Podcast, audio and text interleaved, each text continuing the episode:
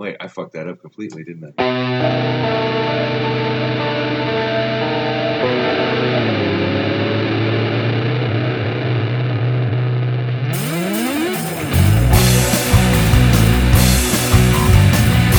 Coming to you from Beer Snob City, it's Beer Plus Three, where we attempt to solve the world's problems one beer at a time. With us today is a man who, much like Lionel Richie, is as easy as Sunday morning.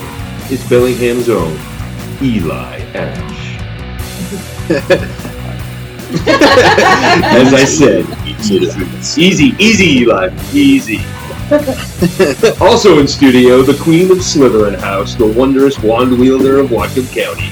You can't call her a witch, you can't call her a wizard, but you can't call her Brianna Edward. I'm a Hufflepuff. What the fuck? Not anymore. And finally, he's not the one, but he is the only Brandon Intern. I, I'm I'm honored. and I am one managed lady, and together we form a Beer Plus Three. Okay, well, let me start out by saying uh, I'm glad that uh, this beer turned out to be good. Uh, yes, me too. we're drinking um, Backwoods Brewing's um, Ridge Run Stout, Mhm. and we It's really good. it, it- we each bring a few beers to the table every time we have one of these podcasts, and apparently, great minds think alike because two different people brought yes, I, I bought one uh, last minute this morning because I, I ran to the hippie store down the street. They have a great beer cave, and this is the only three beers that I could find that were that we hadn't drank before. That's that's pretty much what I bought. Uh-huh. Well, I had actually drank drank it before. I drank it last night, and it was certainly not the only beer I had. But this one stood out for me, and so I was today when we were over at Elizabeth Station, which I urge everyone, regardless of whether or not you're listening to this in Australia or Siberia or even Antarctica, I've got Make- make the trip. It's worth going to Elizabeth Station in Bellingham, Washington. There's my Excellent. endorsement. Excellent. Beer's It's- good. Yes, it is. It is the destination of beer drinkers everywhere. We are the beer snobbiest city, so you know if you fancy yourself a beer snob, you should definitely come on out to Bellingham. And if you fancy you come fancy yourself from a city that is more snobbish, you obviously haven't been to Bellingham because we're freaking snobs. It's bad. It's bad. Um, I'm gonna kind of Duncan Trussell. I got a mess here because I my beer leaked. So, You're gonna Duncan Trussell? well, not quite. I'm just gonna wipe my leakage. Oh man! Oh, I've got snot rags from the man across the table. Thank you, Eli. Awesome. Thank you, Eli. I think. Thank you, Eli. It's handy. There we go. There we go. We're all cleaned up now. See, I, I'll just use my elbow for the rest of it. Ah, there we go. I, th- I, I, I think the whole Duncan Trussell in the middle of a, a podcast is um, really strong. Um, uh, uh, makes me a very strong po- proponent of wearing Depends. Yes, I think I, I, the, now that you bring that up, there will no more, no longer be more any more Duncan.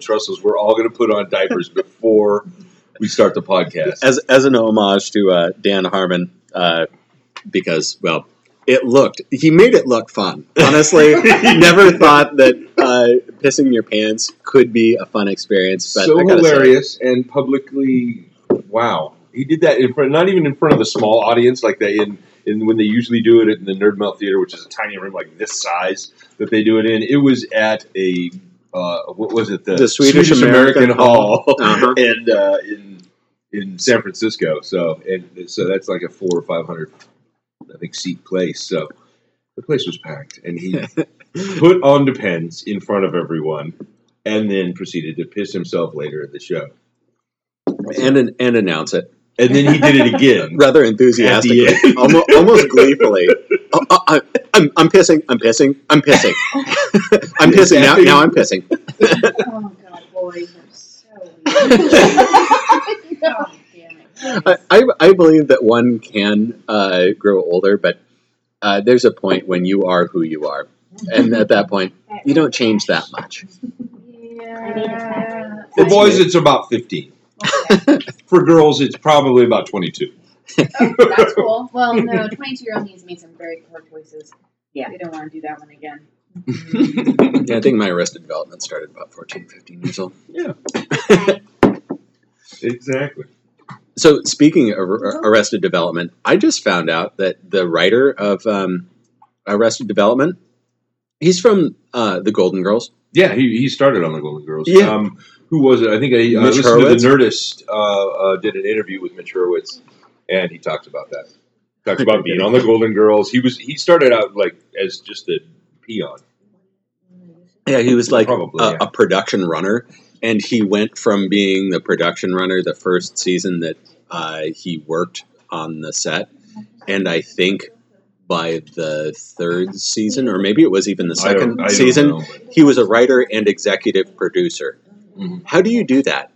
You're It like, was a big show. It was a big show at the time. Everybody loved the Golden Girls. well, yeah, but that's the thing. You go from being a runner, like literally someone who so like the the big wigs are like uh, you whatever your name is go get me a beer or you know go get me my depends whatever it is and he, whatever he had to contribute uh, apparently was enough to make enough of an impact that they were like we're going to make you executive producer I think he had a friend who was like a bigwig on the show. oh okay it's not I what think- you know it's who you know Yeah, it, it, I'm sure it was Not to say like he's that. not I, I don't remember. It's been a while. What? It's all about who you know. I mean, my job is about getting people jobs. And it's like, you know, your skills will only get you so far. We gotta start talking about networking with other people. And the customers are like, "What do you mean? I just spent two years in school." I'm like, "Yeah, that's still not gonna help. You gotta know people too. Yeah, yeah. You need to talk about me." for instance we wouldn't be on this podcast if we didn't know you jeff That's true. That's true. No, I could see someone like Eli with uh, his his wit and um, uh, his, uh, All that Is- wisdom pouring out of his mouth. his, his his just natural gre- gregarity. Uh, you know, he he could uh, definitely climb the ranks to find himself on this podcast, regardless. But uh, I, I I want to uh, uh, right now express my gratitude for allowing me to be intern on your uh, on your podcast today. Absolutely. Well, you know, there was a chair to fill. She was already here to fill it. And you're always having sex with me, so I mean, it's just easy to tell you. I, I, I fucked my way into the position. There you go. You slept your way to the internship. wow. I'm Baby okay with that. steps, Baby steps. Okay, okay. Well, when he starts sleeping with me, then he can officially be on the podcast. I, I passed out next to you. and I don't think I've ever slept with you necessarily. Well, you, you know, I you, slept next to you. yes. But you Not inside you. passed Out. Well, there. You weren't really asleep. We just kind of pulled you back to make you, you know. Anyways. it was a lovely night, and the moon was full. the was. Stars were shining, and it was just off the off the waves coming in. Lapping of the water. Yes, yes. So romantic. It- it'll put you right to sleep, man. I was tired. So angry about that night. Got home. Kim's just crying hysterically. I'm bleeding and can't couldn't use my. Anyways, great night though. Happy birthday to me. Yeah. Speaking of which, uh, Jeff, your birthday is coming up. How Yes. old are you going to be? Thirty-five. Thirty-five. No, I'm going to be the exact same age as Dan Harmon. 43. No 43. kidding. Wow. Yes, 43. he's um, he, Thank you, little one. But yes, I'm going to be 43. yeah, he and I are born the same year. And he, his birthday is what, like the third or something like that of this month. Oh, really? He's a month older than I am. But I'm, I'm, you know what? I, I can be jealous of a lot of, of like his accomplishments and stuff. And like I'm, I, I, I would love to have you know that job as writing comedy and all that stuff. But I don't envy his size. No, he, has, not. he has he has he has more girth than I do. That's for sure. You you are very well preserved for your age. You don't look a day over forty-two. I'm not yet. Okay, I'm a few days old. That's fine. so uh, uh, on on the subject of uh, birthdays, um, Yeah. uh, we I think need to uh, pay homage to a fellow who recently uh, made it to his 69th birthday. Brendan. In fact, a couple Well, of people. That, gonna- She's, she's gonna say she, we'll do Day David first. yeah, we we lost a few uh, to what I'm beginning to wonder is a freaking epidemic of cancer. Like it's it's getting everyone. What, what what's up with this? Um, it always has. It always has. Is it, so it's not really an epide- epidemic. Cancer has always sucked It's And- finally it's- yeah. just people that are famous the first us to care about again. Okay, so this is just a heuristic. that we're all born in the late 40s. So, you know, Hmm, pretty okay. much, yeah. Well, as far as baby boomers go, It's not like it's a huge tragedy. I mean, it's, it, it, it's a tragedy, yes, but it is not like It's he, not, did- don't- he, he it was he wasn't shot like John Lennon in the, you know Mm, okay. when he's in his 30s or whatever No, he was in. Or the Fast and the Furious. or the But- yeah the Fast and Furious kid that yeah whatever. But but man, he he had so much life in him. Like you see a picture that uh, his um, uh, producer posted on his um, no, it wasn't his producer. Who was it? I think it was his partner. Um, posted on their Twitter like he, on his birthday, which was like a couple of days before.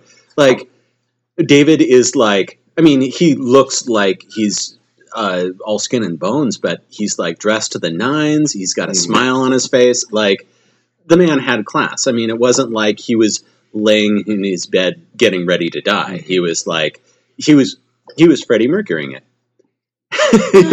pretty much. I, I think though, but we everyone knew that Freddie Mercury was dying. That was the thing.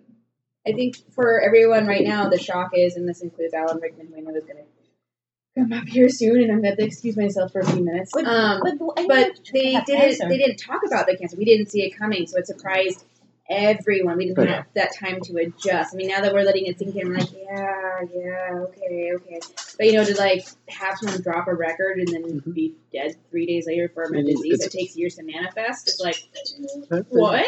Well, you know, Yeah. having having had uh, other friends of his like Freddie Mercury uh, pass away from a wasting disease, uh, I mean, I'm sure he got an opportunity to see how all of his friends and coworkers treated him, and he didn't want that. Yeah. You know, the, the people Okay. people treat you differently. They they can't help but treat you differently when they know that you're not going to be around much longer. And Yeah. I I don't see someone like uh, David Bowie embracing that. You know, he's Yeah. d- definitely uh, a, a very positive, upbeat personality. I mean, everything that I've read about the guy, obviously, Mhm. I'm not. I'm not. A, I, I won't claim to be a huge fan, but what I did know about him, like the guy was a really phenomenal individual. He wasn't like dark and tortured, and you know, um, Mhm, yeah. you know, a, a, a, a, a an emotional basket case. I mean, uh, I I think despite some of the things that we know about him, I would uh, venture to say a pretty well-adjusted individual. Um, now, a lot of people would argue with me, you know, oh, you know, what about the girls, you know, the the young girls, and you know, what about you know the way he dressed and all this other stuff. But as a person, Oh, he was a it- rock star. uh, yeah, uh-huh.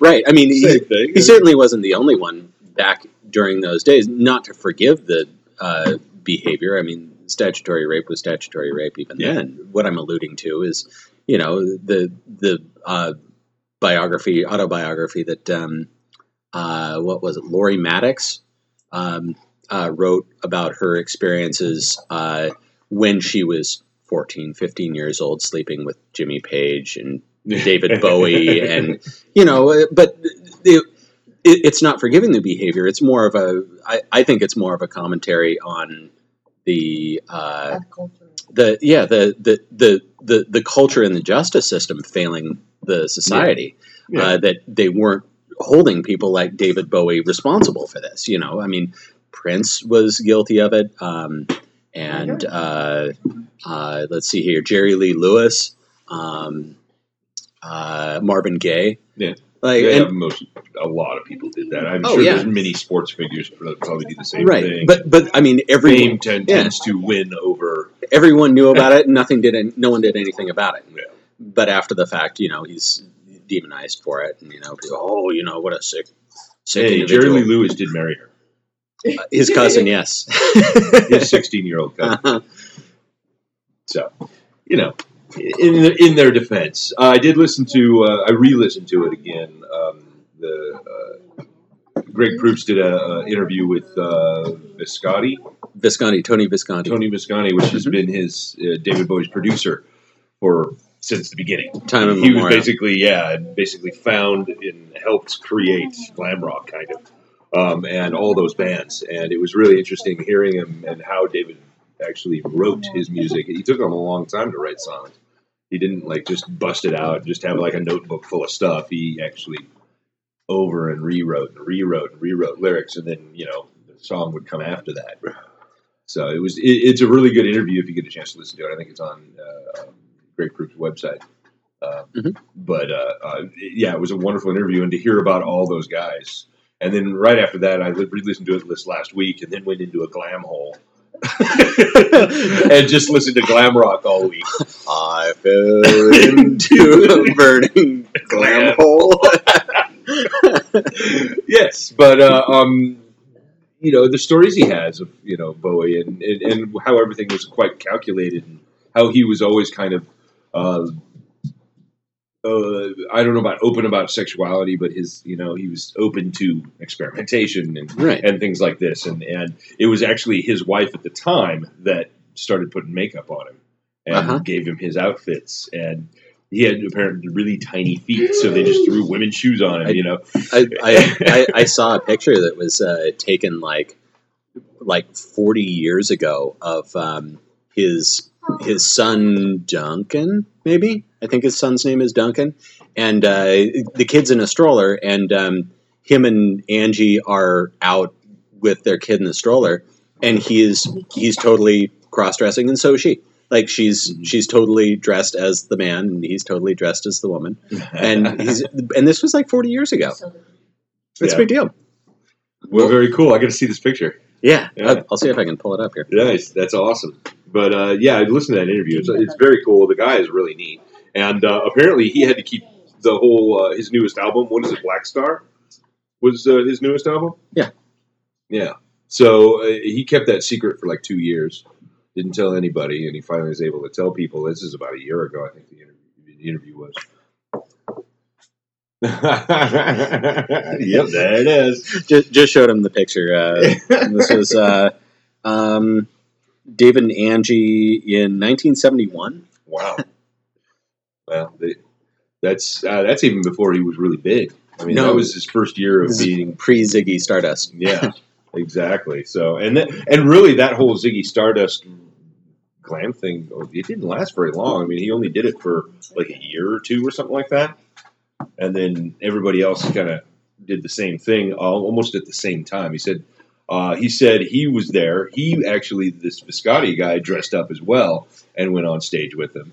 And they Oh. all did it. They all dressed up, got went on stage, and then he, uh, David Bowie, and somebody else, not Mott the Hoople, um, a different guy from I think not the New York Dolls, but uh, from maybe Roxy Music. I can't remember who else he had on that same label, but they all kind of did it at the same time.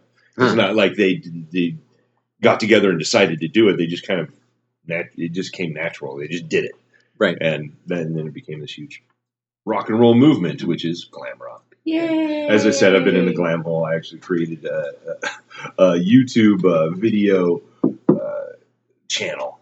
Uh, just I think I called it the glam hole or the glam channel or something like that, and that's what I've been listening to. The New York Dolls are freaking awesome, by the way. Yeah, I should I should do that for my birthday. Is dress, dress in glam. It's going to be a glam party. No, no, it's not. No, it's not. I would end up getting arrested at some point. I'll, I'll wear diapers to your glam party. Mhm, mhm. Whoa, buddy. Now a diaper party, that's something else completely. I think, uh, yeah, di- diaper party. That was a good idea. I think, I think that might happen. oh, you're warming to the idea. Yeah, I am. I I'm like that. idea. I don't know what I'm going I'll keep working on you. You're gonna wear a diaper? All right, No, we're not gonna but uh, you know, R.I.P. Mr. Bowie. So, I mean, by the way, what do we think of this beer? I mean, uh, we've already said it's awesome. Uh, this is from Carson, Washington, at uh, Backwoods Brewing Company. It's their Ridge Run Stout, and yeah, I, this is a four and a half.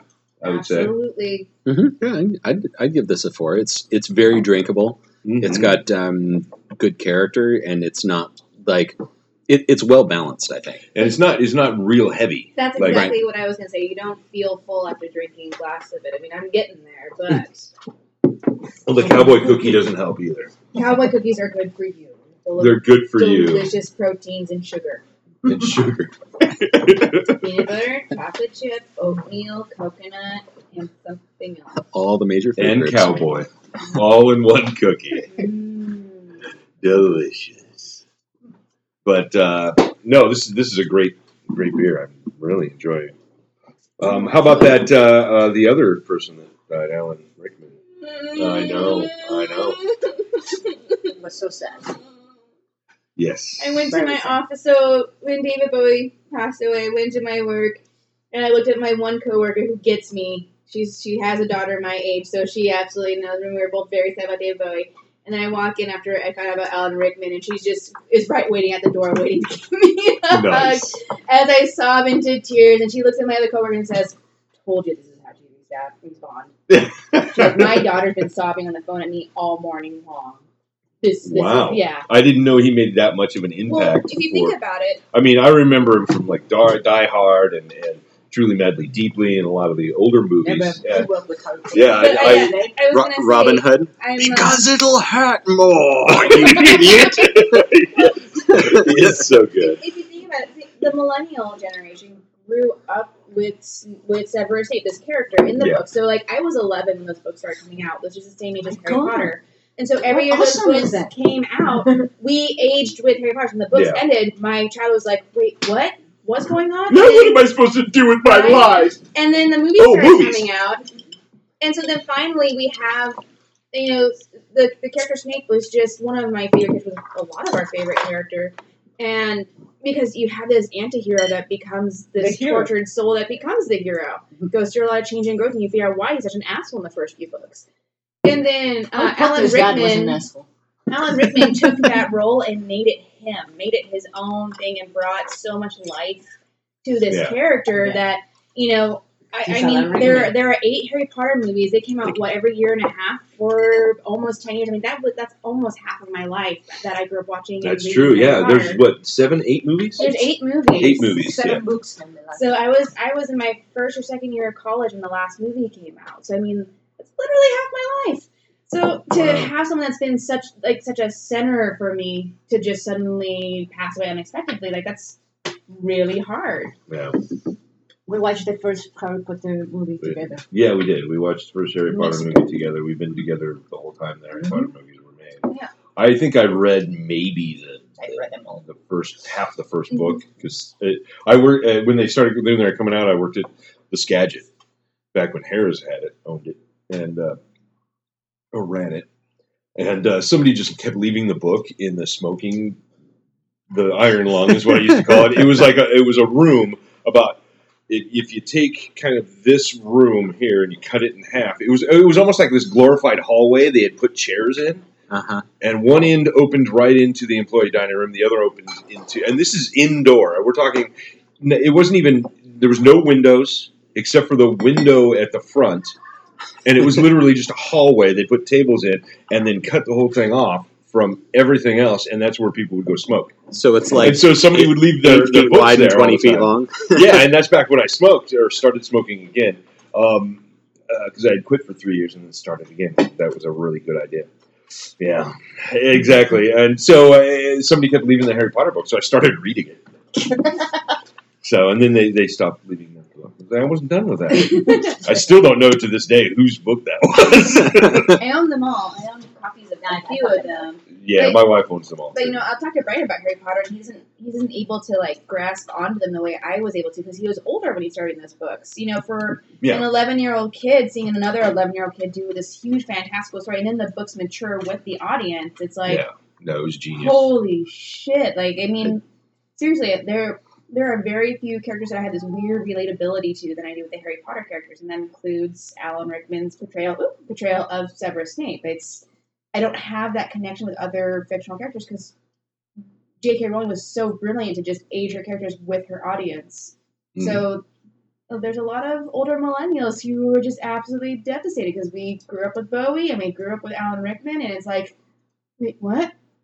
A whole chunk of our childhood is suddenly just gone.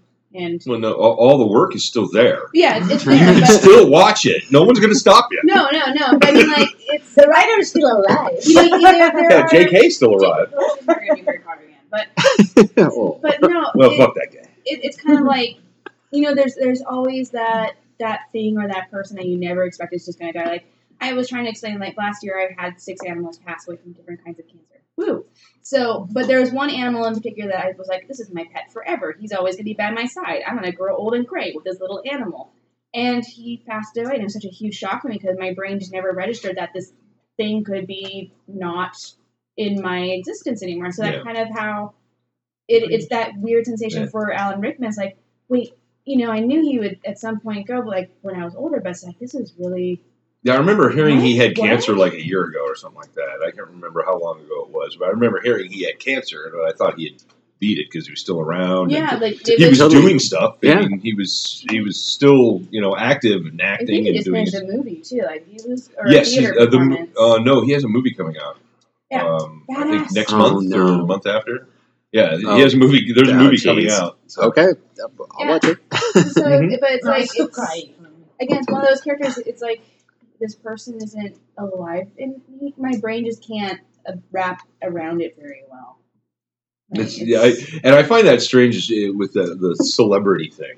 yeah. I mean, we these people will never know who the fuck we are, to be honest with you, and they don't care really. I mean, they're just out there doing their job, and they're they're they're or creating their art or whatever they're doing, and you know, we get so attached to the stranger we've never met, we'll never know, and we only know them through our interpretation of their art. Mhm. And so it's it, it- to me it's it's very odd, and uh, the only time that's really ever happened uh, that really kind of depressed me was George Carlin. For me, was Yeah. George Carlin really that was like the Really? from because he was always kind of out there doing his thing, and I never got to see him. Uh, uh, yeah, Terry Pratchett was pretty bad too. Uh, cried like a it- it- for you, it hit my wife much worse than it did me, but I, but I enjoy his, his work, and now we'll never get another. He, he has forty seven novels. of, A fucking Discworld. It's not like you know he, he he only wrote three books and it's unfinished. He's not going to pull that you know fire and ice bullshit. So wait, wait, George R. R. Martin's still alive, but are, I, his fans are going to kill him soon. That's pretty much what's going I, to happen. I think a better example would be like Robert Jordan, where you Mhm. know he wr- wrote a dozen books and then he died of cancer, which sucks. Uh, Yeah. And th- someone else had to Nature's finish it. asshole. Oh, Martin dude, doesn't want that. cancer's a jerk. Martin doesn't want it anyway. So they think it's So, but yeah, Precisely. it- it- I, I find it very strange, you know, and, and yeah, it, it, it's weird. Like, oh my god, this person's no longer alive. But I mean, it's not not going. to Your daily life is not going to Yeah, be any it, it fucking different. doesn't affect my daily life, but it, it yeah, and it's weird like that. Like, again, it I've never really understood why people can become so obsessed with TV shows and reality shows and what have you, but then suddenly it's like, wait, what? What? It it was kind of like when Leonard Nimoy died. You're like that. That's weird. He's eternal in my head. He's the figure that's Yes. gonna carry on forever and ever and ever. No, he's What- still what? alive. He's still alive. Yeah. I have him in the closet. Hmm. Um, yeah, I know Leonard Nimoy. I mean, it, the, the thing about like Leonard Nimoy and, and, and those guys is, is, yeah, it's it's not especially Leonard. It's not exactly a tragedy, but you know, it's still Sad. it's sad for Yeah, it's The sad for us that are still around. yeah, but it, it's sad for the overall uh, cultural. Yeah, the, Whatever the the hell that community, is. the, Yeah. the the artistic community. Yeah, and we, we get so attached to these characters. I mean, Leonard Nimoy, at least before he, he passed away, he handed off his Spock Yeah. character to Zachary Quinto, which is really huge because a lot of people were like, "Oh my God, Spock's dead." No, no, no. Leonard Nimoy's died. Spock's Spock's still around. He's still doing his thing. I, I think for Alan but it's never going to be the same. No, I do. The new movie the looks good though. I don't know if anybody's seen that. Oh my God, It it's looks a lot of like a lot of fun. But I mean, there isn't another Severus Snape. There was no handing off of that character. That character ends with Right. Yeah, Alan with Rickman. Alan Rickman, and that's Absolutely. kind of where I'm like, wait, what? It's- What? What? It's it's interesting to hear you talk about uh, not really having any opportunity to prepare to grieve, uh, whereas I, I'm not sure if any of you well, any of you all caught what we did with George R. R. Martin, but we totally just glossed over it. But really, we've all kind of in our minds gone through the stages of mourning, recognizing, you know, he is going to die, and those books are never going to get done.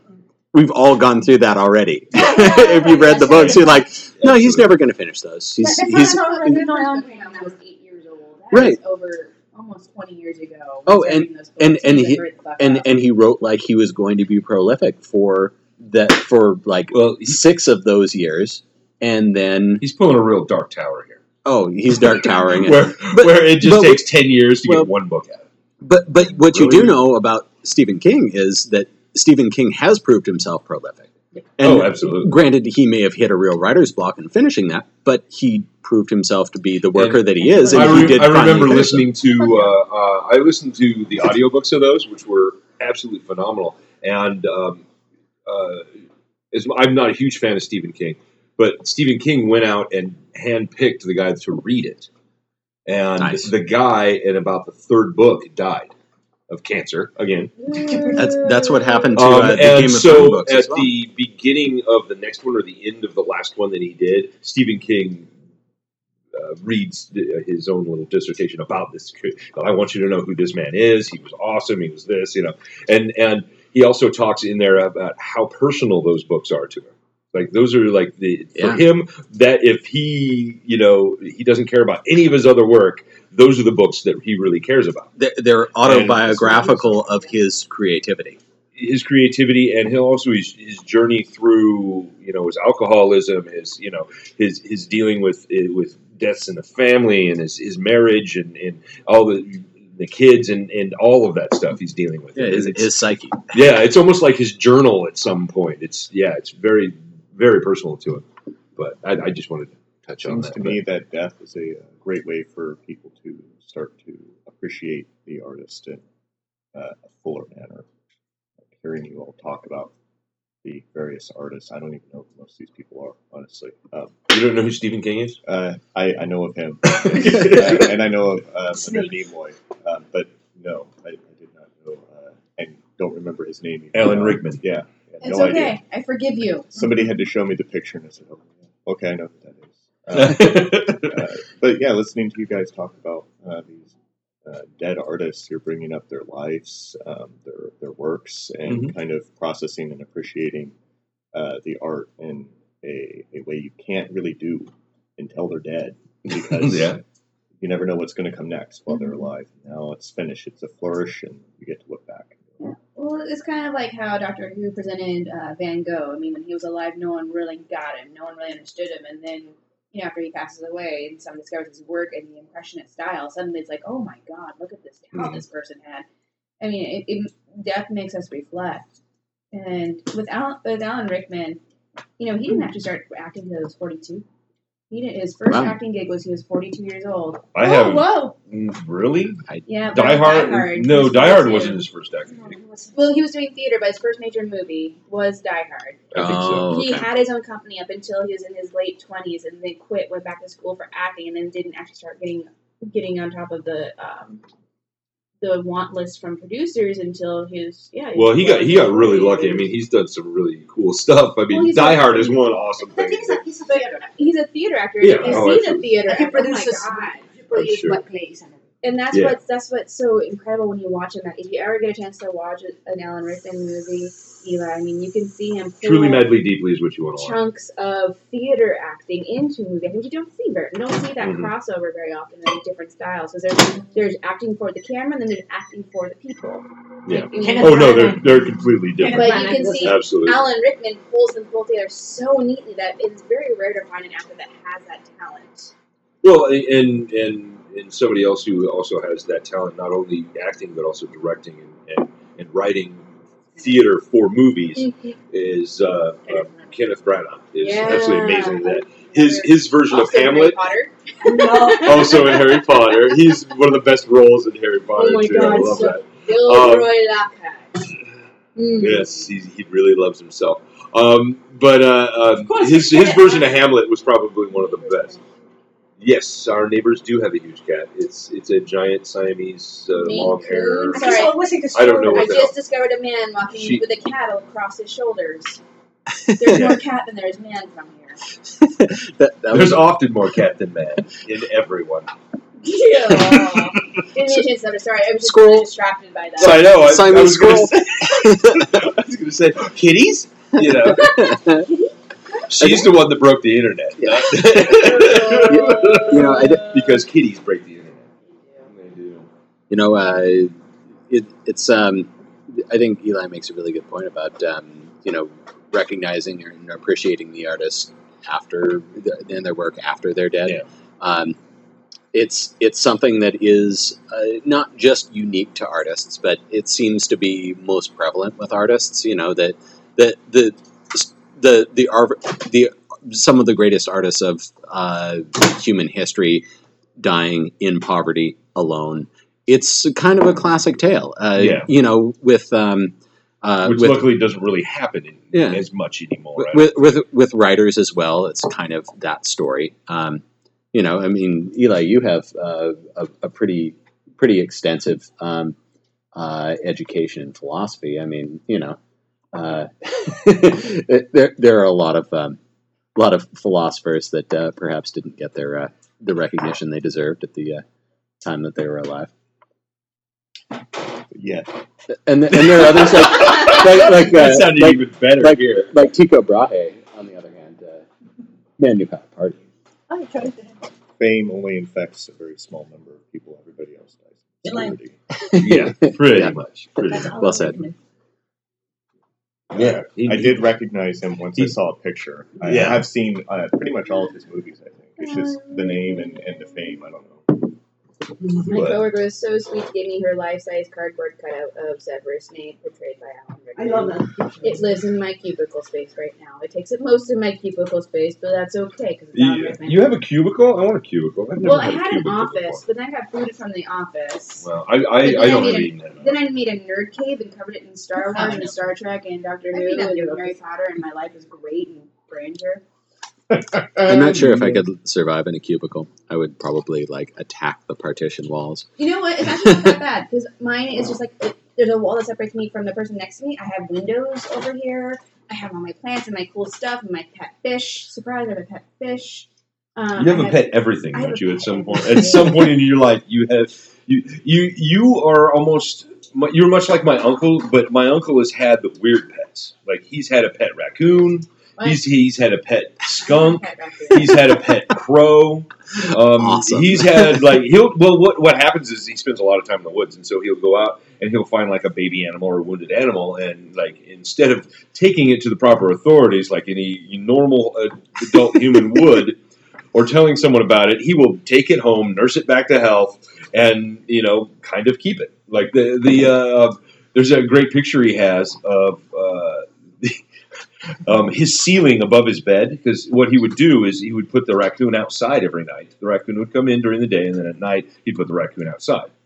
And uh, um, it's, the, somehow the raccoon got into the rafters into the attic and was trying to get to him. So there's he, he has a picture above his bed of this hole in the ceiling and a little tiny arm reaching through the hole trying to make it bigger. yeah. Well, the, uh, the the the good news is is the raccoon eventually found a mate and left. You know, so and uh, yeah, a mate. A Amazing. mate. What, what did you think I said? Amazing. A maid. The raccoon finally found the maid it was French looking maid. for. The French maid. Yes. Uh, and they live happily ever. yes, they do. They do. Wee wee. So, so, but uh, so this beer we're drinking, uh, I'm pleasantly surprised of- yet again. By Black again. Raven. A Belgian that I actually like. I think Yeah. we've had this. The is it Have three you had it? Yes, it's three I Sundays. can't. It's a triple Belgian turning. style. Ah, there we go. Yes, I think we've had this on the podcast before. It's been a little while, but uh, Mhm. it is Okay. absolutely fucking delicious. And I think I gave this like a four or four and a half last time, and Yeah. I, I will continue to give this. It's it's real dry. It doesn't have that cloyingly sweet, estery kind of Mhm. The But- weird yeah. aftertaste that I hate That most Belgians and triples. most Belgians really make the good. mistake of uh, having.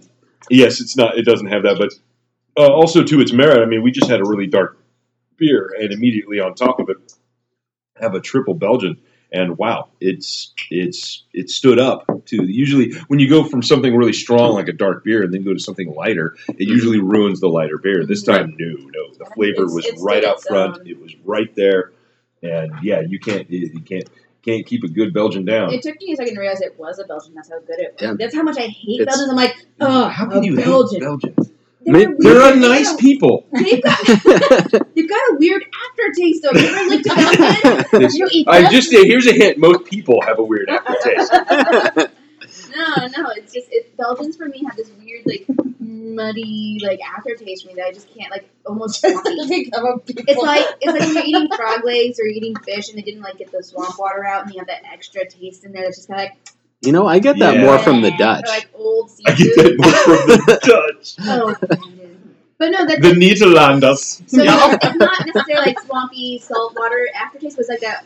But it's, it's kind of similar in that regard. Like it's old beer taste that follows, and that's why I don't really like those it has that see, I weird love those. aftertaste. I think it has something to do with the oak age. They actually oak age this uh, this Belgian. That And, uh, might be what Yeah, that it is. probably uh, smooths that out and gives it a little bit of the, uh, the, the that back end flavor that you're you're not getting. You know, so you're Yay! getting you're getting a different uh, a kind of uh, back end on it. That's that's, and that's probably what's helping me with this one because yeah, that, that weird taste. Ah, Love love a Belgian with a good If- back end. Uh, now, correct me if I'm wrong. I think uh, Bel- most Belgians are uh, bottle conditioned.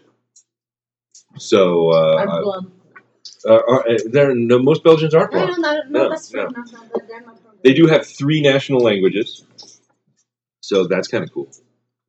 And they've only been a country since like uh, what is it, like eighteen sixty That's very something? Yeah, it's a very new country. the vast majority of them speak way more than three languages fluently, though. Yes, Like they're required to know three languages fluently just uh, in their public school system. But uh, the Yeah, few people that I know that uh, were born and raised in Belgium uh, know no less than five languages fluently. yeah, pretty It's much. like you've got German and French, German, and French, English and Flemish are their and Flemish. languages. You got, and you then got you, like there's Yes, usually a yes. I've Scandinavian been inside, language uh, or Belgium. Spanish or something, and it's like, Yeah, oh, but okay, so you guys are the linguists of that continent. exactly. And what's funny is, is like they're, they're the leftovers of like all the weird wars that like Spain, uh, France, and England had like over and over again. They're they were just kind of the leftovers, which was kind of funny. What is this? Bitch Creek. Bitch Creek Grand Tetons Brewing. Okay, so In this face. th- this one I was This is an thinking of, ESB, so this is going to already be ruined But- by the beers. but the I've B already is actually It's for actually pretty brown, good not bitter. Go. Oh, is it Uh huh. It's ex- extra special, Special brown. brown? so I you hear that, totally Dave? Extra special brown from. Victor, Idaho. Where the fracking hell is Victor? It must be way down south because So, this is Grand Teton. When I bought this beer, I thought of both you and Rick. I was totally label shopping for Rick, and then I saw it was from Idaho, and I was like, "Oh man!" Even though Jeff is not from Idaho, he does have connections I- I- there. I have roots there. Roots.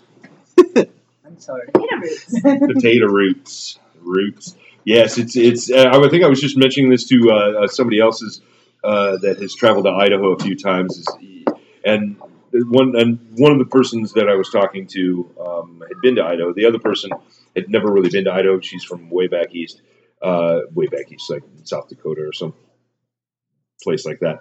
Um, but I said, yeah, you ever notice when you're you're driving to Idaho, you're in Washington, the roads are perfect. Roads, are you made it to Idaho. Once your car starts shaking from the terrible road conditions, and, and, and your IQ dropped. and your IQ drops. you know, I Terrible. I, I'm not sure if I experienced that directly, but I do have a really interesting story about uh, wandering around really high on a number of hard drugs on the streets of um, Coeur d'Alene, Idaho, uh, on the way to a jazz festival. Uh, Nice. I think it was about three o'clock in the morning. Well, you know I- what? If you're going to a jazz festival at three o'clock in the morning, you better be high as well. No, it was the next day. It was the next was the day, next day. and I was looking for booze at a convenience store in Coeur d'Alene. We were staying in a hotel. So this is about four days ago. No, this was a long time ago. I, I, I uh, will admit that um, I was on uh, a little bit of meth, not much, uh, a little bit. Primarily- So primarily mushrooms. what constitutes a little bit of meth? It was like I ate a whole bunch of mushrooms and smoked meth. So it was just a little meth, but Nope. mostly it was the mushroom. well, yeah, it was mostly the mushrooms. Yeah, Squirrels. but I really needed something to put me to sleep, so I was wandering around looking for a store that was still open that I could buy way too much cheap alcohol. So Wow. yeah, so that, that's high as a Georgia pine on your way to uh, to Moscow. Moscow. You went to Moscow Uh, yeah, because it's not Moscow. it's Moscow. It's Moscow. Oh, I went to Moscow for the uh, Lionel Ham- Hampton Jazz Festival years and years ago. We were competing there, and so You were competing in what? in the jazz festival. You you play an instrument? Yeah, I, I play the saxophone. I haven't played in years, but I, I used Oh. to be pretty good. that. I didn't know that. I- oh yeah, I've, I've competed in the. Um, I've, I've been to the Port Townsend Jazz Festival. Been to the Reno um, Jazz Festival. I didn't know. That's awesome. Yeah. Didn't know you're a jazz artist. Um, I of wouldn't course you were high on, on mushrooms and, and Yeah, meth. Because you're a jazz artist. See?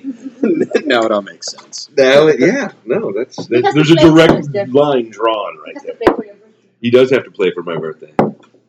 Happy birthday, Mr. Jeff.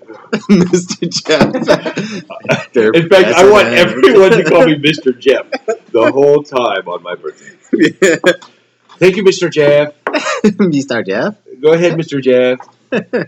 No, Mr. Jeff. Oh, you- oh, oh no! Oh no! You have to call me Mr. Jeff too, especially you. My lovely wife has to call me Mr. Jeff. Sexy Mexican man. Not Senior Jeff. What? Mr. Jeff. Never heard that song? I just watched him a very weird. you were just a we're uh, we're drinking an uh, Bitch Creek's extra special brown from uh, Grand Teton Brewing. Um, where uh, this is in Victor, Idaho. Can anyone look up where Victor, Idaho is? Thank you. Victor? Oh, now you become an intern. That's awesome. now it's free will. It's not obligation. Victor, well, Idaho. it's I don't know where it Mike's is. not here to ride me, so it's. Ah, there you go. Might as, might as well suck it up. We all miss Mike riding us. Um, I've, I, I still sometimes dream about Mike Redding. So, oh, yeah. We'll see him soon in enough. fact, I had a very strange sexual dream about uh, what? No, I didn't. I wasn't jerking off, and he wasn't jerking me off. I don't know really what happened. It was very sexual, but it involved the Zamoras. Like, Mhm. yeah, it was very strange. Nicole Weird. or Yeah, it- Nicole too. I was like, what the fuck is going on? I woke up going, what was this? Obviously, I missed those guys. so, we all miss them, but I think you may be more than the rest of us. Like, wow, what the hell? Idaho is on the border of Yellowstone National Park. That would Wow, make sense, right Grand on the Teton. line, It's right on the border between Wyoming and Idaho. Oh, That's not a long border. um, yeah, that's Can you zoom out a little bit? There, Ooh. oh yeah, there's Montana, there's Wyoming, there's Idaho. Oh yeah. Yeah. Mhm. right there, Victor, Idaho. Uh, well, thank you. wow, it is in the northern half, the northern hemisphere of the Americas, on that continent, On planet Earth. On planet Earth. Yeah, if they're looking at the Idaho Keep border, zooming out. No, go go further. So Go further. the Milky Way galaxy. east of Idaho Falls, Mm, mhm. and but west of Moose, Montana. or You know what? This tastes like Montana and that area. So and Idaho. This is really good. It's really good beer. So I'm enjoying it. Yeah. No, you don't like it?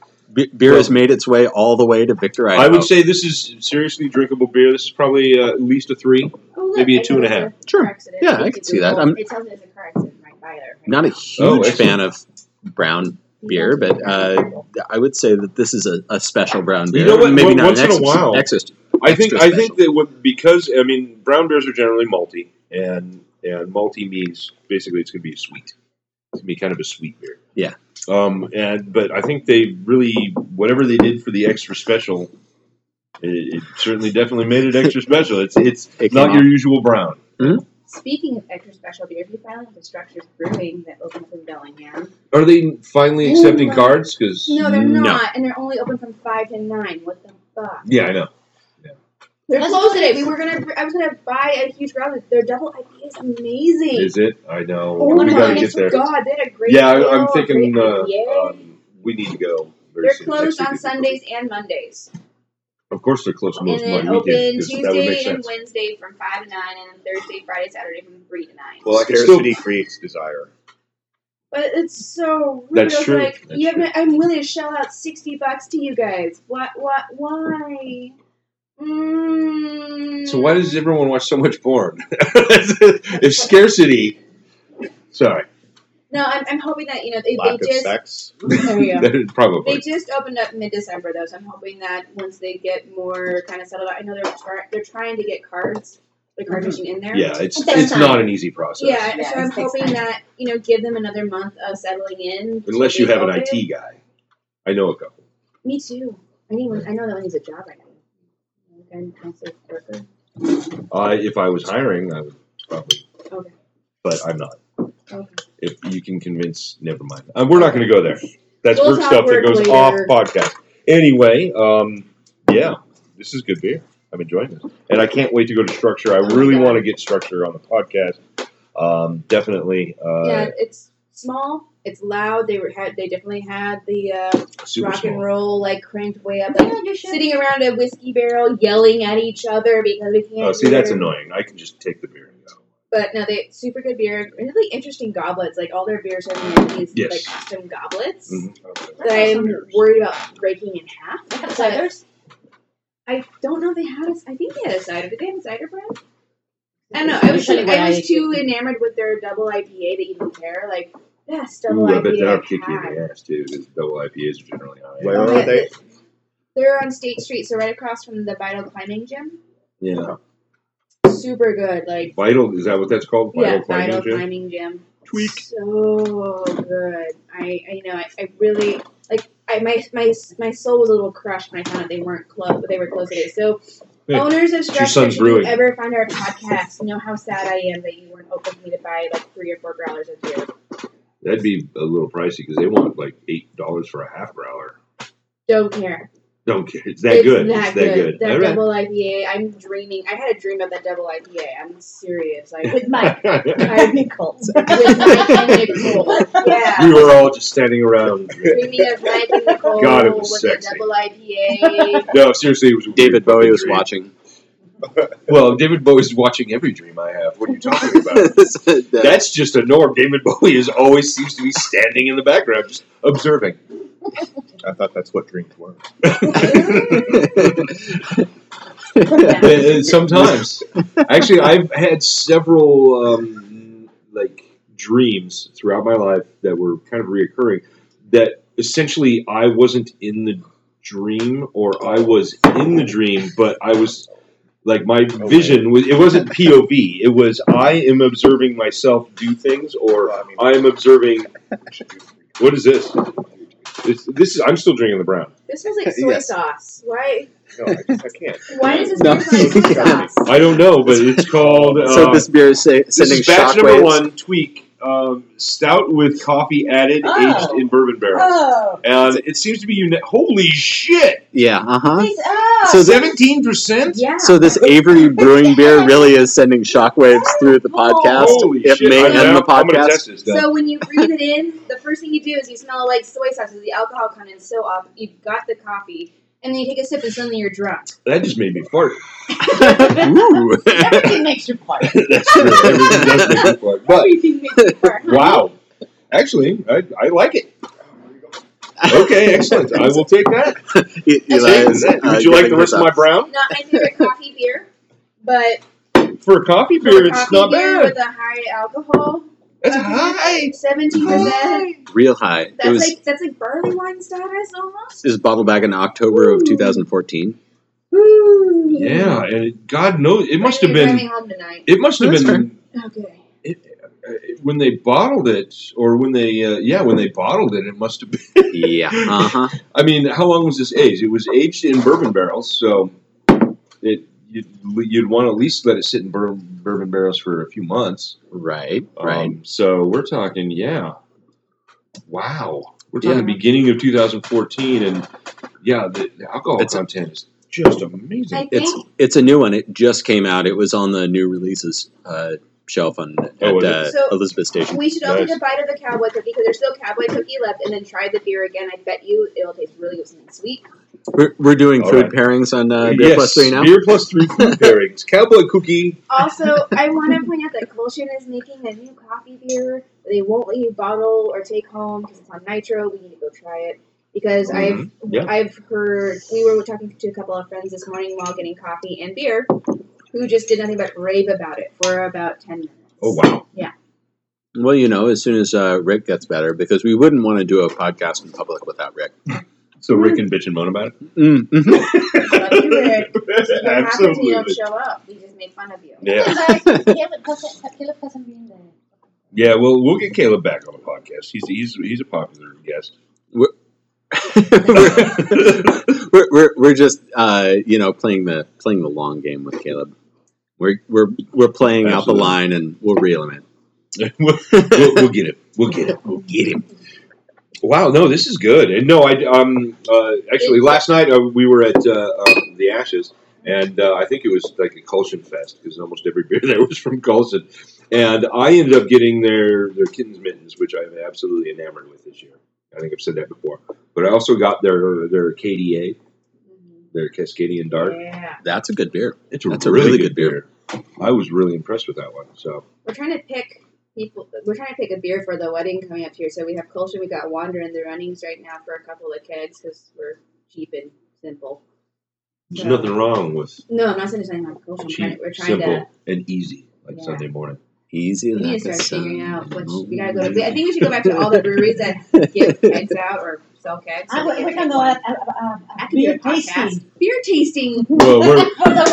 Obviously a podcast is happening at the wedding or at least the reception Oh yeah. or the wedding itself and we can just do a play-by-play just like golfing it's like okay And- they are stepping up to the altar And- Lovely. And now here There's comes the ring bearer. wait wait here comes the ring bearer. the, It's the ring bearer. beer. that's from uh, Little Bill. uh from uh, Little uh Bill.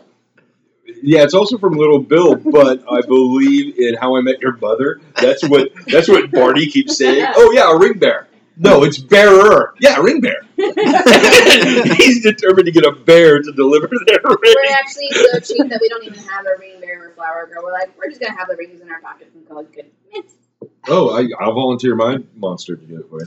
Okay. Oh, If we want to do that, I mean, my cousin has one son who's never been a ring bearer, and he cries every time he goes to a wedding because he can't be the ring bearer. oh no. Oh, We should- do it too? Oh my gosh, we should dress him up like a hobbit.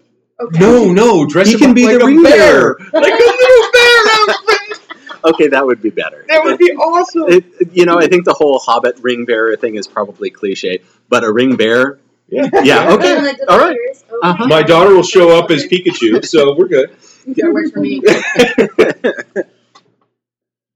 That would be amazing. I- I This is I good. could- I like this beer.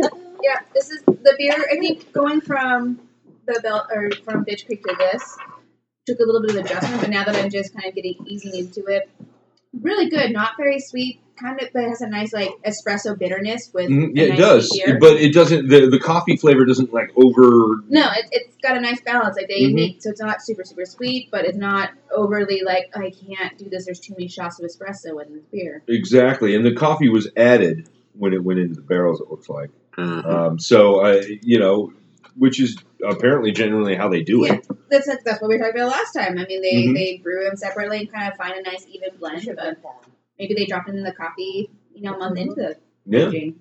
absolutely. knows? But no, it's it's a fabulous. It's just I, I every time I like every time I drink it and then breathe, I It's feel a- like, oh wow, I just had a cocktail. it's a beast of a beer. It It's- comes it's through your cocktail. sinuses. Yeah. At some point, it is a cocktail. It is absolutely. So I know. strong. Oh man, I have the hiccups already. I oh, know. God, guys. Wow. I'm trying really hard.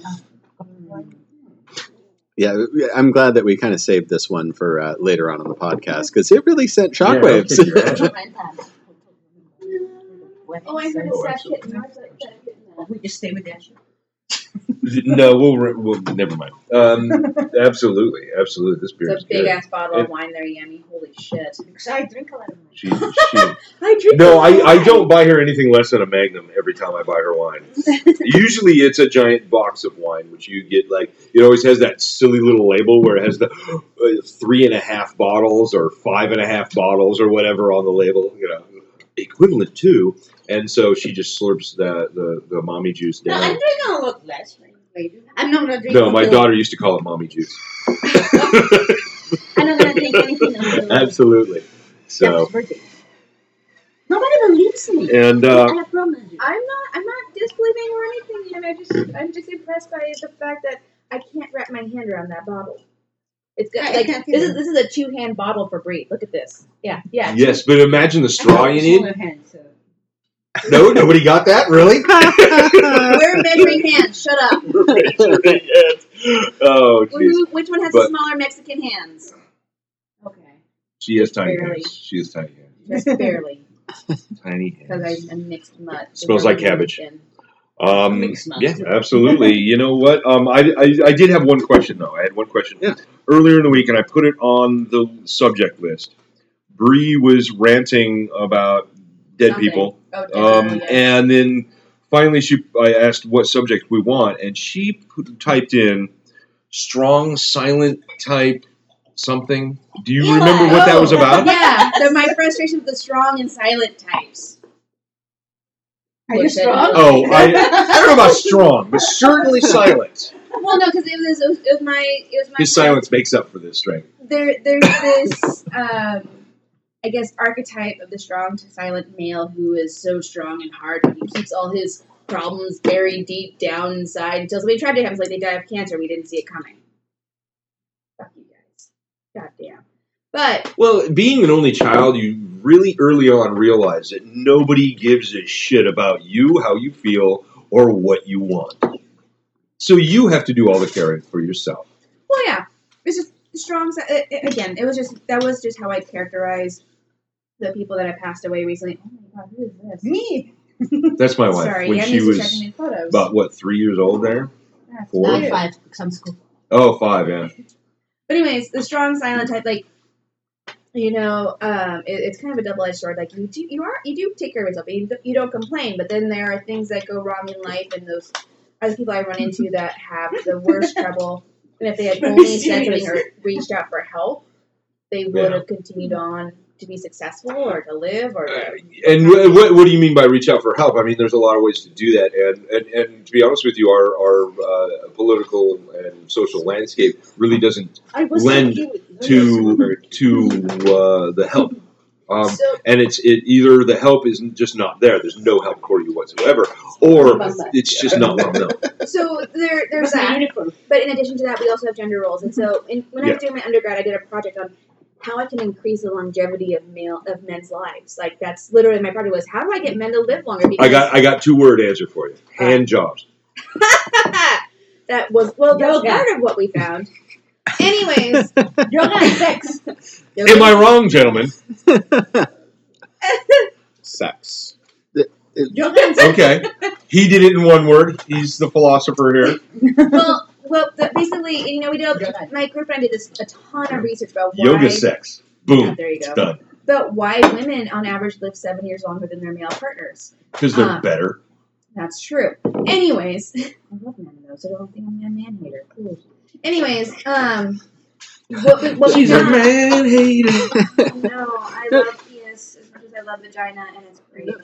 No, it's it's just that women are more evolved than men. That's all. No, actually, what happens is that women are we have we have two gender roles kind of in this like specific gender roles in this society in America where you know women are taught to be open and caring and nurturing, and men are told to just shove it down your throat and keep it down there buried deep where no one can see. And so the what we found was that actually men who did not reach out to family and join a community, men who did not who you know really didn't accept or appreciate their emotions or express it, ended up dying earlier because they had all this added stress and loneliness because they didn't connect as well as women did So why are so many baby boomers whiny little bitches then? because they're baby Me, boomers. I gotta talk about. I'm gonna go to a complete stranger and just talk about everything that's wrong with me. Well, I mean, it's you know, be a Really? complete stranger. It could be like women when their spouses died, they hang out with their sisters and their friends and their kids and their Mhm. kids' kids. Men will isolate and just tuck away Yeah, really right. quickly. One example Yeah, to true. Your, your parents, if your dad So- dies, your mom goes on. Yeah, my mom would probably move over here, and Yeah. you said you weren't going to talk in this podcast. I told you. other way around. She also said she. I'm not going to drink until uh, your birthday No, I said party. today was the last day. I know today's the last day, but she also and then mark my words. I'm not going to drink until and my birthday party is going to be on February 6th. Your birthday. What is today? Your birthday? My birthday. Okay, February 2nd is my birthday. And so, looking at my naked wrist, I, I am uh, I'm marking the uh, calendar day. I think it's 16th or 17th today. So she's gonna drink. You're gonna punch it into your wrist. Yeah, I'm gonna beep beep beep beep, make the noises and everything. So apologies. No, this is a good No, conversation. It's fine. Um, you know, I absolutely. Uh, uh, recently, we um, and, and I work at a casino where there's a lot of older people, and we've had a lot of our guests die, and guests that come very often, people, local people. Um, and uh, um, a woman died recently um, uh, from cancer again because it's it's pretty much built into every living thing's DNA at some point that cancer is going to take you because it's you know A it's, malformation of cells that happens randomly. Yeah. Although more commonly, if it's a genetic condition. Yeah. Um, but anyway, uh, her husband is still comes to the casino once in a while, but I don't know if he's been cut off. I don't know. I mean, I've talked to him a few times, and he still seems to be. I mean, obviously, he was devastated. I mean, he'd been with a woman forever, and yada, mm-hmm. yada, yada, but eh, he he was devastated. But it, I don't get the the sense that he's really isolated himself. So But it's, it's He's still making it out. yeah, I mean, he, it's not like he sits at home. and those are the men that tend to live longer, though. But Mhm. for those men that fall between the the average death of seventy to seventy five, no, those are the people that Yeah. create the average. my of people that my wife, isolate. my I think my wife hit it on the head. If, if my mom goes before my dad, my dad will die like within the same year or a year later. Um, but if my if my dad dies and my mom lives, she'll just come over here and be with us and Mhm. her family and and yeah, she'll she'll go on. And that's because we impose this strong silent type kind of you have to swallow your emotions and be a man sort of thing for our the male gender in this country. We don't we we're starting to embrace being open and communicative Mhm. with especially the younger generations being more open about feelings recognize that feelings and mental health are really important. Well, Jesus Christ! Uh, a lot, no offense, but a lot of the, the, the, the millennials will put every little detail on friend face or Twitter. I mean, like, uh, I'm not feeling well today. I'm just, I'm a little depressed, and shut up. We don't care. And you know, So- a fun fact though, I actually did so um, when I went to uh, to elaborate on that. When I went to a conference for my work, um, the a part a huge focus for us was intergenerational uh, work relations because for the first time in Absolutely. history, we have four generations working together. We've got traditionalists, we've got the baby boomers, we've got Xers, and we've got millennials, all working together. And the difference between the other generations. Nobody mentions why anymore. Like, fuck those. Well, no, because why? I'm technically, I'm technically Generation Y, but we got lumped into the millennials. The millennials just took over that whole generation. We're just earlier millennials. Um, but like in civilization, what's your culture? exactly. But um, he gets it. I love Sid Meier's Civilization. I've got a problem. With them. I'll admit it. but millennials Just were one taught. more We're, turn. we were the first generation to have participation awards. We were the ones that were told that you can be what you can be as long as you work together as a team. So we were raised in a in a in a world where we were told you need to be expressive and voice your opinion and work You were collaboratively. raised like just abuse So- your bodies. we express all these things on Facebook. Essentially, what I what I learned is that millennials will express their emotions and whatever they're going through on Facebook to get that emotional support and community. So that's just kind of Yeah. where that stems from, and that's the first time we've seen that. and I, I think it is a good thing. I mean, I, I don't think I subscribe to like you know the, the my father's generation of you know we're, we're the man, we got to do everything. You know, I, I don't really subscribe to that, and I'm open to a lot more, obviously, than my parents who think all gay people should be put on an island and nuke.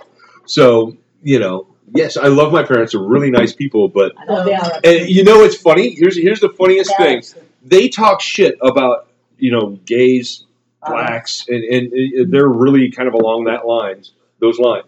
Fuck you. But for the listeners time- out there, that was Eli trying to pour Jeff another beer. And Jeff, what do you got there, Jeff? Look at this. Look at the bottom of it. There's streaks. oh, oh this is oh, this is podcast gold right here. Yeah, I'm sorry. No, it's, you're right. Apologies. But the beer has every legs. time, and I've noticed this with Like a wine. lot of like kind of bigot, bigoted people. When they get around the people they they're bigoted towards, all of a sudden they're like the nicest person, and they're like, "Oh wow, he was really nice," but all the rest of them are this. You know, it, wait. The one you know has been nice. Why do you think? right? What is that? Yeah, my parents love Graham Norton, but they hate gay people. I'm like, he's the gayest of gay. He's the tiny leprechaun of gaydom. But yet, oh, he's just funny as hell. So yeah, but to, to round it all back home, uh, that's the stereotype of Mhm. you know men needing to be independent on their own, and the, that I mean that's still something that is it's being less embraced with the younger generations, Yeah. but still, it's frustrating for me because you know if we we teach half of our gender that to be communicative and then tell them that they're weak, and we teach our the other half. The other have to be strong and independent and quiet, and then they end up suffering in silence and have mental breakdowns and shoot up schools. So it's like, wait, it's the strong silent type is not Yeah. a healthy way to, to be. I mean, you can be silent and quiet, Eli. Sure, cool. Just as long as you love yourself. He's too. just If sipping on that yourself, Rogue Farms whiskey over there. He's doing great. It's the It's 2013 Distillery of the Year, so I'll have you know that. Instead I don't know. I haven't tried. Can I try a little bit of that? I've never had their. I did try. I did Very try their. Uh, um, I tried the Rogue Farms. Uh, what is it? The gin, Gin. and that was. Really? It was horrid. No offense. I mean, I let me try this out. What does GYO mean on? Uh, Gaio. I don't know. Gaio? Gaio check mark. It's it's a it's a tortilla like thing with lamb in it. Okay. That's cute. Oh, that's a euro. Sorry. oh, jeez. sorry, sorry. Um, no, it was a terrible joke. I apologize. but no, that's it, it's very interesting, and I think that is only one part of this Oh yeah, no, there's, problem. it's, it's multifaceted, but that Sure. was just you know with the recent deaths of celebrities that I'm very familiar with, and then kind of just springing it on the nation. It's like, god damn, fucking. Yeah. I mean, you can understand that they want their privacy because they're celebrities, but at the time, uh, but if I think that has more to do with it. and it probably does, but for me, being someone who lives in the world of psychology at all times, because yay work, uh, you know, you, you, I have to reflect on that strong sound type. I mean, I'm working with a lot of men, older men who, who need a lot yeah. of help, and they've been underneath this.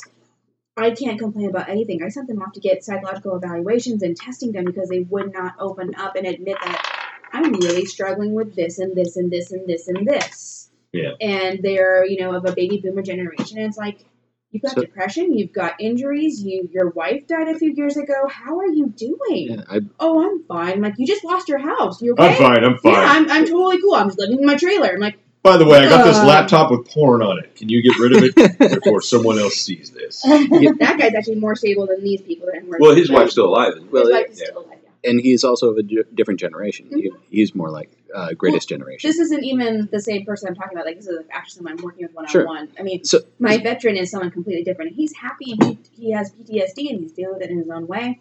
But then I'm seeing another. Like jerking off to lesbian porn. Yes. Who doesn't do that though? But but- there's nothing wrong. But the people that I'm working with when I go to work every day, like, those are the people who. Well, you don't have PTSD. That's the problem.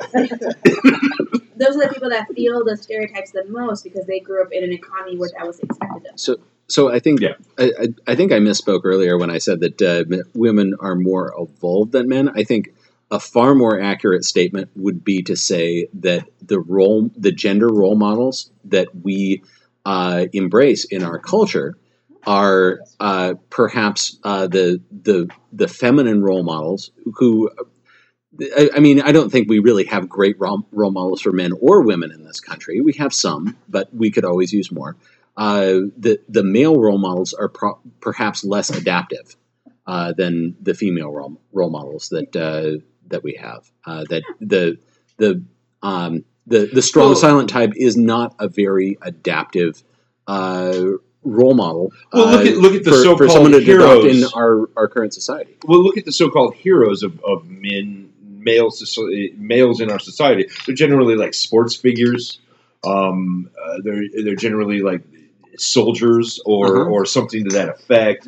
They're, they're Mr. Who, Darcy. who by the time that what's Mr. Darcy? From, uh, oh my god, Mr. Darcy, um, shit, from a J- the Jane Austen story. Um, Oh, uh, fuck, what is Jane it? Eyre. huh? Is it is it Jane- Jane Eyre? Jane Eyre, No, not Jane Eyre, but similar. Um, Wuthering Sen- Heights? Sense and Sensibility? Sense, Sense- oh, I yeah. think it is. Yes. The, Sense and the Sensibility, brooding, Pride and angry Prejudice. type that keeps all of his feelings swallowed into a tiny Right. little bottle until he has a break. Yeah. And then suddenly frees himself and becomes the the wonderful, handsome man we all love. Good job, Colin- Colin Firth. Good acting. Mhm. Well, But he's, the he's also himself, Colin Firth. So Oh my god, yes, he is. Yes, he is. Thank you. I would think men and women just emote differently. Uh, and men, the Yeah. strong silent type emotes uh, probably through sexual interaction. That's why they are more inclined towards uh, what you were saying, what was being suggested earlier, that uh, you have a spouse and you interact well with your spouse or something. Yeah. And uh, the reason you're able to do that is you're allowed to emote to your spouse. Yeah. Right? Uh, the sexual interaction uh, permits that, basically. for for, for dudes. That that opens something up. Is that For dudes, I, I would suggest. For Um, dudes. for dudes, For yeah. dudes. Uh, I hope I'm I- not a dude. I would I would suggest uh, it's different for women where uh, and, and they're uh, uh, not biologically speaking, but just socially speaking, they're allowed to emote and uh, even encouraged to emote And, yeah, in expected different almost. ways. Yeah. Um, They're encouraged and told that they're overreacting. And then yeah, yeah, that's there you get the stupid crazy bitch thing, you know. Yeah, yeah I knew that would The, set her the up. double the double standard. Yeah, exactly. The the ridiculous double I'm standard gonna thing. drink this delicious beer. Exactly. What is this, by the way? What is? Oh, this is the Reuben's, the Reuben's Porter, robust porter. So, eh, what do we think of this one? Don't be a crazy bitch. Don't, don't, don't be a bitch creek. uh, I I would give this uh, So for after the last beer, this is just kind of. Well, But Reuben's is usually pretty good. yeah, it is. It is. I'm not a huge porter fan, uh, with the exception of maybe Wanderers Porter, which their Baltic Porter is awesome. I love the Gobel Nut, Oh. but I would give this like a maybe a speaking of a sexual experience, two and three quarters, two and seven eighths, maybe a three. Shut the fuck up. Go home. Stop with your practice. Rick's not here. He's sick. He's Poor, Rick- sick. poor Rick is sick. No, he's not sick. He's got a sniffle, and now Is he's he- like. Is he playing hooky? Do you think he's No, playing I hooky? just I love Rick. I just think he's a delicate flower. That You know, It's- Brandon, you can relate to this because as soon as you think you have a tickle or like you feel a little bit too tired, you're like, oh man, I need to take two days off of work or I'm gonna just get sick. ooh, must be nice. Huh? oh I'm man, being it, it, really is. right now. You have no idea. The gloves are threatening to come off. I know. I'm, I'm the I'm the I'm the, the, the stupid strong silent type. I would rather be sick at work than sick at home. So I just go to work, Right? and then hopefully by the time my work week ends, I'm I'm relatively healthy enough to go home and be at home and be happy and nice. And Well, that's just my weird way of, of processing illness. there's So, two ways to look at that though. if I get cancer, I'm just going to become a workaholic. when, when and I first started dating, I was working two or three jobs at the time, and I would go to work and I'd be sick, and he would be like, "Why are you just you know the harder you work, the just longer you're gonna be sick." And it's like, and because but you know I, I was With something about- like a cold or something, Yeah. it's going to happen anyway. So Yeah. you might as well just deal with it and go on with your life. But see that, and, and what the plan I was eventually getting to is that Yeah. there's the luxury of having a job that you've been establishing for a long time, where you know being at home sick is a benefit, whereas you have a lot of people who have to go to work sick, vomiting, and whatever happening in order to make ends meet. So finally, I'm in a job where I don't have to do that anymore, and that's where it kind of clicked for me. Where I was like, you know, Brandon was giving me a lot of shit when we first started dating for going to work with a cold, whereas he would take a few days off. I'm like, well. Brandon's in a position where he can do that. I wasn't at that time, but now that I am, it's like the standards that we influence uh, are, are like enforce upon, you know, the lower income and, um, you know, just basically anyone with a bachelor's degree at this point nowadays. is yeah, those really fucking ridiculous. educated assholes. No, seriously, I had a bachelor's degree and working three jobs because bachelor's degree don't get you shit no more. No, Not at all. doesn't give you the sixty grand of flat like right out the gate. Nope. I was teaching preschool for nine. Oh, no, it- it is an si- hour it and is working at a 60 grand. Twelve. No, Nice. you, it is sixty grand at ten percent interest. Let's not talk about that. oh yeah, the the bills now, man. That's ridiculous. All right. Well, why don't we go ahead and wrap this up? Um, this beer um, is Robust Porter from uh, uh, Reuben Brewing. I recently had their um, uh, what do you call it? Uh, their winter ale. Absolutely amazing. If you get a And- chance, have the Reuben's winter ale. And this isn't bad Good. at all. I mean, No, it's a good porter. It's a Yeah. solid porter. Yeah, Mhm. no, that's pretty good. Brandon doesn't know what he's talking about. wh- what would you get? What would you? 2.78, you. What would you give it? Bree? Four. Four? Really? I don't. I don't know. I think I'd give this a three, three and a half. Because you know, five is our max. That is like the perfect beer. So like three and a quarter, So th- fuck you. three and three eighths. Brandon, shut Don't up. make me beat you to death with Mike. No, I- I Don't would say invoke four Mike. Because again, it's not He's not super here. heavy. it's got a full taste. There's no weird aftertaste. There's no weird initial smell. It- It's it's a. Weird initials. I've met, oh, I've met a few people like that. I'm sorry. The last beer when I first started drinking, it smelled like soy soy sauce every time I put it to my my face. Like I was like soy sauce. Hmm.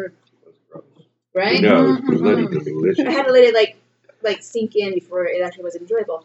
But this is a porter I could drink a cup. It grew on her like a wart. Yeah. Pretty much. But All right. Uh, it's, uh, apologies. Uh, final thoughts. You, uh, you continue. beer's delicious. That's your final thought. That's my final. All right. How about over there, strong silent type? Baby arm silent type. no, you're good. All right. No thoughts happening over there. uh, Kylo Ren was misunderstood.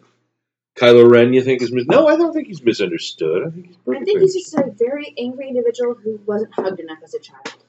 I think he's just somebody acting out. He's just a kid that's acting out. Well, that's, that's You know. yeah. As I said before, he's the kid that joins a band and wants to be with the sweaty kids in the van and, and go from gig to gig and get bottles thrown at his head. That's what he wants. He's working for the good And his dad should have let him do that, but instead he was like, Millennium Where, where Falcon. is Caleb? So Maybe Anyway. sexual Where is it? interaction. exactly hand jobs. Yes. Is that your final thoughts, That's, Jeff? no, my final thought is this: is we've watched a few movies, and we're my wife and I are watching actually all the nominated movies for the Oh, Academy Awards yeah. right now, Yeah. so we can kind of uh, enjoy the Academy Awards. Um, Let's make up we did watch a movie last weekend though that I think everyone needs to run out and certainly see. Um, you can find it all over the internet, uh, whether it's uh, um, Amazon or whatever. Um, it's called Extinction. It's by a, um, it's written and directed by a Spanish uh, director, and it's starring it, but it's an English speaking movie, um, and it is freaking amazing. It's uh, um, yes, it's another zombie movie. I know everyone's kind of sick of zombie movies Not I. but the zombies aren't really in the forefront. It's the relationship between these two men, and the, and there's also a little girl in it that's only nine years old, and it and eh, there's there's a lot of layers there. I think uh, people need to go out and watch that. Um, it's it's absolutely amazing, and uh, definitely please go see that. Uh, and the Revenant was fucking is is was it that? good- Was it good? it's I've it's wanting to see it's it's right there. It's like it's just a hair's width below Mad Max You do for Best realize, Picture right now for me. You do realize that if Leonardo DiCaprio gets an Academy Award, the world is going to explode, right? No, I, I think the world needs to explode. oh, poor guy. So many But, uh, Awards the whole time. Ooh, look at these sexy men. All right, yes, I am. This nice. is how Mexico Anyway. looks. Rich Mexicans, yeah. Uh, anyway, um, that that's one of my final thoughts. Uh, That's my question. absolutely. Good night, Dad. Good night, Dave. Beer Plus 3 featured Jeff Swatman, Brianna Edwards, Brandon Longwell, and our special guest, Eli Ash. Please subscribe so you won't miss out on future alcohol fueled antics. You can find Beer Plus 3 on iTunes, SoundCloud.com, Stitcher, and anywhere else finer podcasts are sold. Also connect with us on Twitter, Facebook, Instagram, or email us at beerplus3 at gmail.com. Good night, Dave.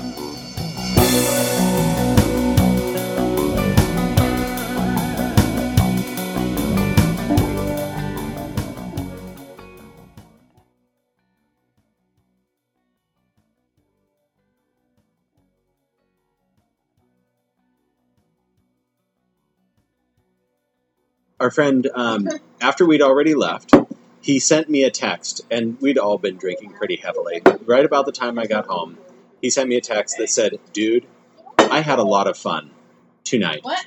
Just want to say that your friends are cool. Thanks for the invite. Then I responded with, Fun was had by all. We drank and we socialized. Sweet dreams to you both.